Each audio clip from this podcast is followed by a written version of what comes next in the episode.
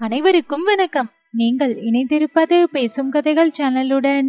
இந்த நாள் உங்களுக்கு இனிய நாளாக அமைய என் வாழ்த்துக்கள்.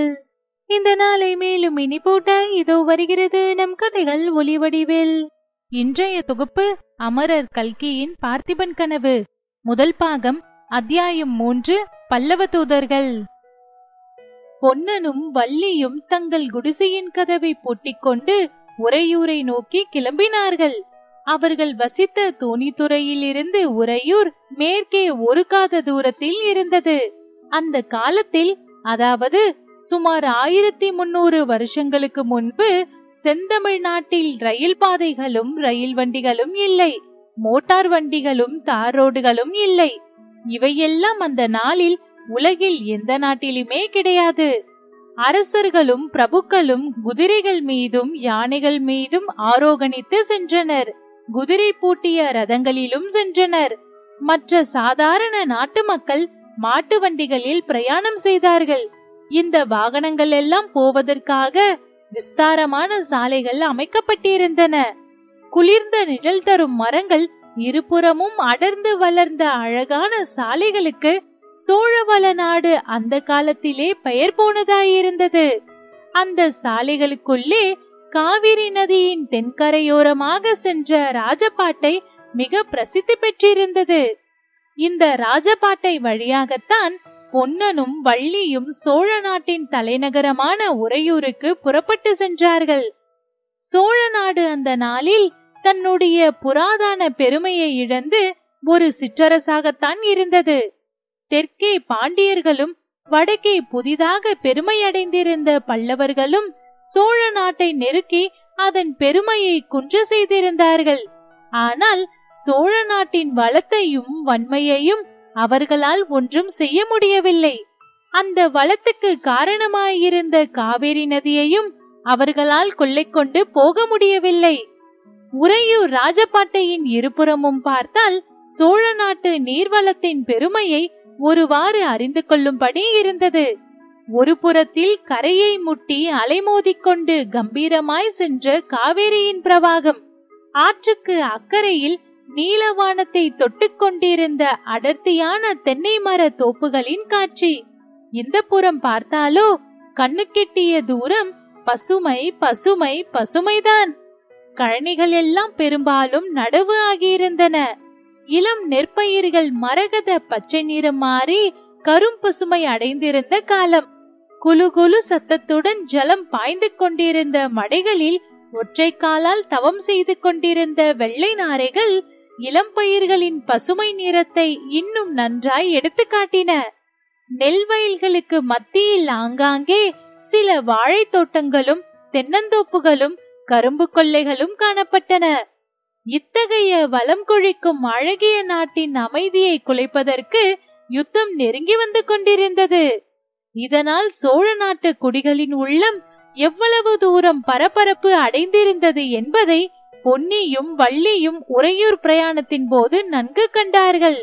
பக்கத்து கழனிகளில் வேலை செய்து கொண்டிருந்த உழவர்களும் பயிர்களுக்கு களை பிடுங்கிக் கொண்டிருந்த ஸ்திரீகளும் பொன்னனையும் வள்ளியையும் கண்டதும் கைவேலையை போட்டுவிட்டு ஓடோடி வந்தார்கள். பொன்னா என்ன செய்தி? என்று சிலர் ஆவலுடன் கேட்டார்கள். சண்டை நிச்சயம்தானா? என்று சிலர் விசாரித்தார்கள். தூதர்கள் வந்த சமாசாரம் ஏதாவது தெரியுமா? என்று வினவினார்கள். பொன்னன் ஒவ்வொருவரிடமும் ஒவ்வொரு விதமாய் பதில் சொன்னான். சண்டையை பற்றி சந்தேகம் என்ன? நமது மகாராஜா ஒரு நாளும் கப்பம் கட்ட போவதில்லை. எல்லோரும் அவரவர் வாளையும் வேலையும் தீட்டிக் கொண்டு வந்து சேருங்கள் என்று சிலரிடம் சொன்னான். வேறு சிலரிடம் எனக்கு என்ன தெரியும்?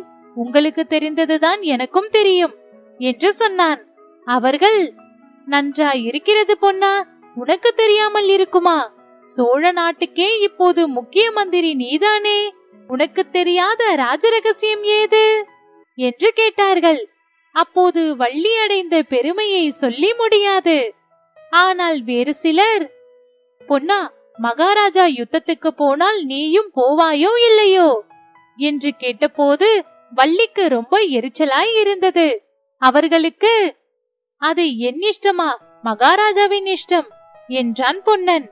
அவர்கள் போன பிறகு வள்ளியிடம் பார்த்தாயா வள்ளி நான் யுத்தத்துக்கு போகாமல் இருந்தால் நன்றாயிருக்குமா? நாலு பேர் சிரிக்க மாட்டார்களா? என்று சொன்னான். அதற்கு வள்ளி உன்னை யார் போக வேண்டாம் என்று சொன்னார்கள். மகாராஜா உத்தரவு கொடுத்தால் போ. என்னையும் அழைத்துக் கொண்டு போ என்றுதானே சொல்கிறேன் என்று சொன்னாள். இப்படி வழியெல்லாம் பொன்னன் நின்று நின்று கேட்டவர்களுக்கு மறுமொழி சொல்லிக் கொண்டு போக வேண்டியதாயிருந்தது உறையூர் கோட்டை வாசலை அணுகிய போது அஸ்தமிக்கும் நேரம் ஆகிவிட்டது. அவர்கள் வந்து சேர்ந்த அதே சமயத்தில் கோட்டை வாசல் திறந்தது. உள்ளிருந்து சில குதிரை வீரர்கள் வெளியே வந்து கொண்டிருந்தார்கள்.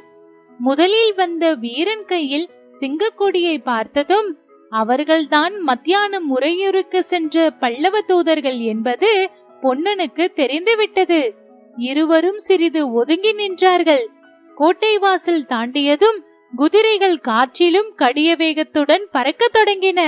அவற்றின் கார்குழம்பின் புழுதி மறையும் வரையில் அவை சென்ற திசையையே பார்த்து கொண்டிருந்து விட்டு பொன்னனும் வள்ளியும் கோட்டை வாசல் வழியாக புகுந்து சென்று நகருக்குள் பிரவேசித்தார்கள். நகரின் வீதிகளில் ஆங்காங்கே கும்பல் கும்பலாக ஜனங்கள் நின்று பேசிக் கொண்டிருந்தார்கள் ஒரு கும்பலின் ஓரத்தில் பொன்னனும் வள்ளியும் போய் நின்றனர். பல்லவ தூதர்கள் வந்தபோது ராஜசபையில் நடந்த சம்பவங்களை ஒருவன் வர்ணித்துக் கொண்டிருந்தான். ஆஹா அந்த காட்சியை நான் என்னவென்று சொல்ல போகிறேன்? மகாராஜா சிங்காசனத்தில் கம்பீரமாக உட்கார்ந்திருந்தார். இளவரசரும் மந்திரி சேனாதிபதி எல்லாரும் அவரவர்களின் இடத்தில் உட்கார்ந்திருந்தார்கள். எல் போட்டால் எல் விழுகிற சத்தம் கேட்கும்.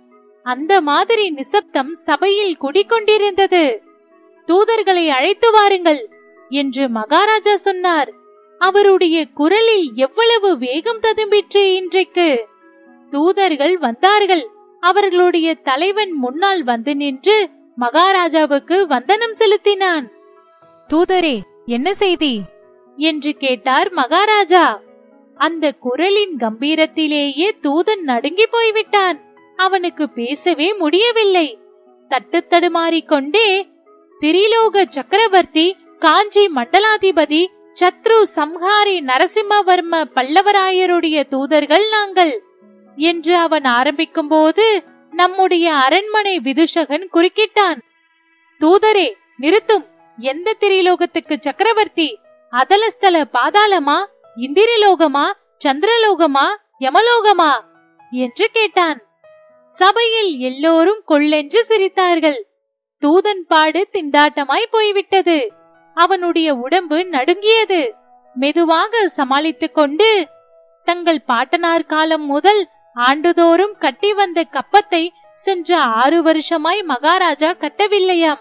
அதற்கு மூகாந்திரம் கேட்டு வரும்படி சக்கரவர்த்தியின் கட்டளை என்று சொன்னான். ஆஹா அப்போது நமது மகாராஜாவின் தோற்றத்தை பார்க்க வேணுமே. தூதரே உங்கள் சக்கரவர்த்தி கேட்டிருக்கும் மூகாந்திரத்தை போர் முனையிலே தெரிவிப்பதாக போய் சொல்லும் என்று சொன்னார். எனக்கு அப்போது உடல் சிலிர்த்து விட்டது. இவ்விதம் வர்ணித்து வந்தவன் சற்றை நிறுத்தியதும் பல பேர் ஏக காலத்தில் அப்புறம் என்ன நடந்தது? என்று ஆவலுடன் கேட்டார்கள். அந்த தூதன் சற்று நேரம் திகைத்து நின்றான். பிறகு அப்படியானால் யுத்தத்துக்கு சித்தமாகும்படி சக்கரவர்த்தி தெரிவிக்க சொன்னார்கள். இதற்குள்ளே பல்லவ சைன்யம் காஞ்சியிலிருந்து கிளம்பியிருக்கும். போர்க்களமும் யுத்த ஆரம்ப தினமும் நீங்களே குறிப்பிடலாம் என்று தெரியப்படுத்த சொன்னார்கள் என்று சொன்னான்.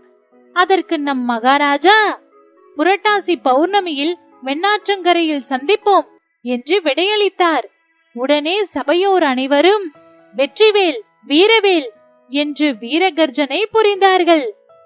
இதை கேட்டதும் அந்த கும்பலில் இருந்தவர்களும் வெற்றிவேல் வீரவேல் என்று முழங்கினார்கள்.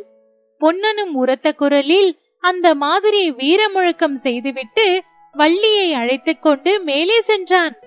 இதற்குள் இருட்டிவிட்டது. வெண்மேகங்களால் திரையிடப்பட்ட சந்திரன் மங்களாய் பிரகாசித்துக் கொண்டிருந்தது.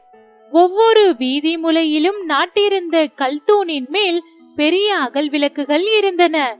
அவை ஒவ்வொன்றாய் கொளுத்தப்பட்டதும் புகை விட்டுக்கொண்டு எரிய ஆரம்பித்தன. திடீரென்று எங்கேயோ உயரமான இடத்திலிருந்து பேரிகை முழக்கம் கேட்க தொடங்கியது. தம் தம் என்ற அந்த கம்பீரமான சத்தம் வானவெளியில் எட்டு திக்கிலும் பரவி அதம் அதம் என்ற பிரதித்தொனியை உண்டாக்கியது. உறையூரின் மண்டபங்களும் மாட மாளிகைகளும் கோபுரங்களும் கோட்டை வாசல்களும் சேர்ந்து ஏக காலத்தில் அதம் அதம் என்று எதிரொலி செய்தன. சற்று நேரத்துக்கெல்லாம் அந்த சத்தம் யுத்தம் யுத்தம் என்றே கேட்கத் தொடங்கியது.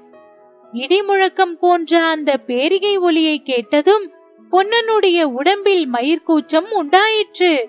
அவனுடைய ரத்தம் கொதித்தது. நரம்புகள் எல்லாம் புடைத்துக் கொண்டன. வள்ளியோ நடுங்கினாள். இது என்ன இது? இம்மாதிரி ஓசை இதுவரையில் நான் கேட்டதே இல்லை என்று சொன்னாள். யுத்த பேரிகை முழங்குகிறது என்றான் பொன்னன்.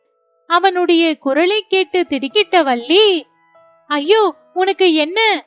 என்று கேட்டாள். ஒன்றுமில்லை வள்ளி எனக்கு ஒன்றுமில்லை என்றான் பொன்னன்.